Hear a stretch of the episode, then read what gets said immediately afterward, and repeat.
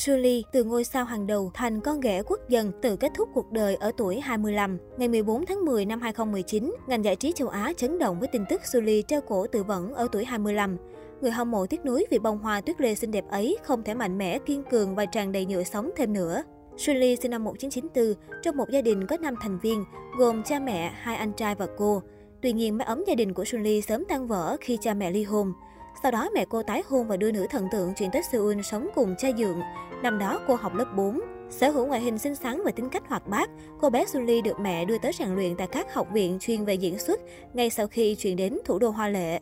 Từ đây cuộc sống xa nhà, thiếu hơi ấm cha mẹ và ăn cơm phim trường mà lớn của Sully bắt đầu. Ngày 6 tháng 11 năm 2005, Sully chính thức ra mắt toàn thể nghệ sĩ SM.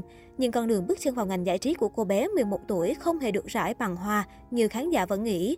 Thay vào đó, động lại sau mỗi gót chân của cô gái sinh năm 1994 chỉ toàn là nước mắt, sự sợ hãi và nỗi cô đơn. Ít ai biết Xuân Ly từng là nạn nhân của bạo lực học đường. Sau khi nổi tiếng nhờ các vai diễn thiếu nhi trên màn ảnh, cô liên tục bị các bạn tại trường tiểu học bắt nạt đánh mắng. Thậm chí, một số học sinh lớn tuổi hơn còn dìm đầu Xuân Ly xuống nước tới ngạt thở. Vào khoảnh khắc bị nhấn chìm xuống nước, nữ ca sĩ từng nghĩ rằng mình sẽ chết. Cô không chết nhưng mang trong mình nỗi ám ảnh dài lâu. Việc bị bắt nạt ở trường học khiến Sunny trở nên rụt rè với mọi thứ xung quanh. Cô ngừng đóng phim vì lo sợ sẽ bị bắt nạt thêm. Cô không thể chạm vào nước trong thời gian dài. Nếu phải vệ sinh cá nhân, sẽ chỉ nhúng tay xuống rồi vuốt lên mặt. Nhiều khán giả trên mạng đặt câu hỏi cha mẹ Xuân Ly ở đâu khi con gái trải qua những ám ảnh tâm lý như vậy.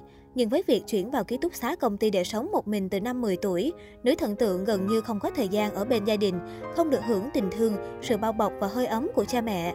Vậy nên cô trở nên khép kín, khó giải bày tâm tư với người ngoài là chuyện không khó hiểu.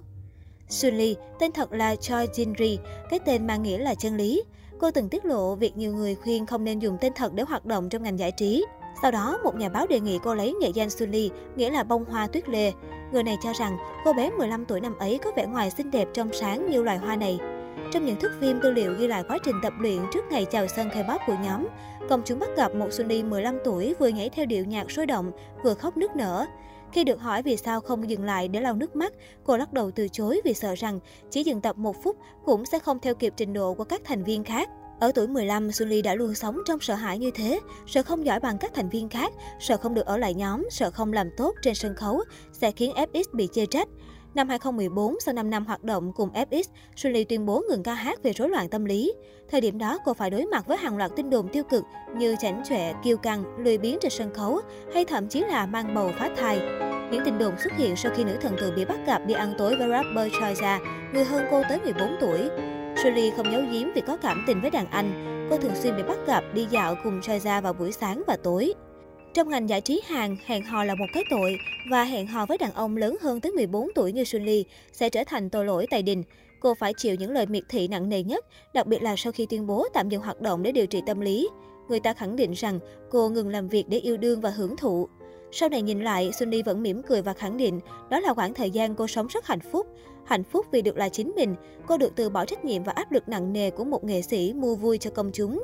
Được yêu người đàn ông có thể che chở mình và được tự do theo đuổi cuộc sống giản dị như hằng mong ước. Trong một buổi livestream trò chuyện với fan hồi năm 2018, cô bắt gặp dòng bình luận mắng mình là người ngu. sunny lặng người khá lâu, sau đó cô hỏi, sao bỗng nhiên bạn nói mình ngu? Toàn bộ sự việc trên đều được camera chương trình Jinri Market ghi lại. Sau cùng, Sunny chỉ nhún vai và kết luận, ừ, mình vốn là người ngu ngốc thật mà. Người hâm mộ nhiều lần đặt câu hỏi rằng nữ ca sĩ lấy đâu ra sức mạnh đến thế để đối mặt với tất cả sự ghét bỏ của dân mạng và dư luận dành cho cô 10 năm qua. Em được dạy cách giảm hết xúc cảm cá nhân xuống để khiến bản thân trở nên mạnh mẽ hơn. Em cũng không muốn sống mạnh mẽ quá đâu, nhưng làm gì còn ai để em dựa vào nữa. Sully từng nói. Khoảnh khắc cô từ bỏ cuộc sống, người hâm mộ bắt đầu lục tìm những đoạn video cô từng tâm sự, những bức ảnh cô từng chia sẻ và bắt đầu ngẫm nghĩ. Nhiều người xót xa khi nhận ra, Sully đã phải đối mặt với sự cô đơn, đau khổ lâu tới chừng nào. Quản lý, người đã phát hiện ra thi thể Sully cho biết cô bị trầm cảm nặng. Có lẽ không phải chỉ mới một vài năm gần đây, mà phải chăng đã bắt đầu từ những ngày bị nhấn đầu xuống bể nước ở trường tiểu học. Mở đầu MV Goblin, sản phẩm solo được phát hành hồi tháng 7, Sully có màn độc thoại đầy trăn trở. Cô nói về một người con gái mắc chứng rối loạn đa nhân cách, mang trong mình ba tính cách khác biệt.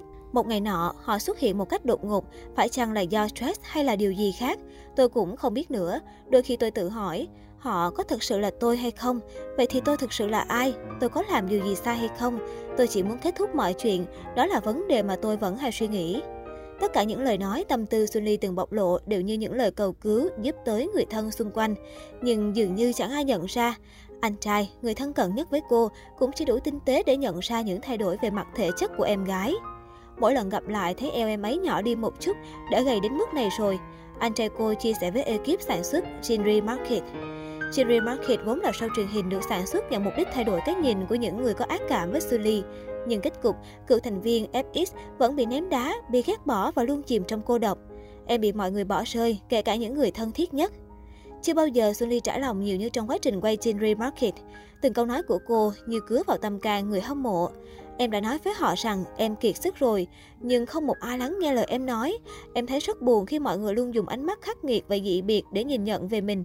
Xin hãy thương em hơn một chút.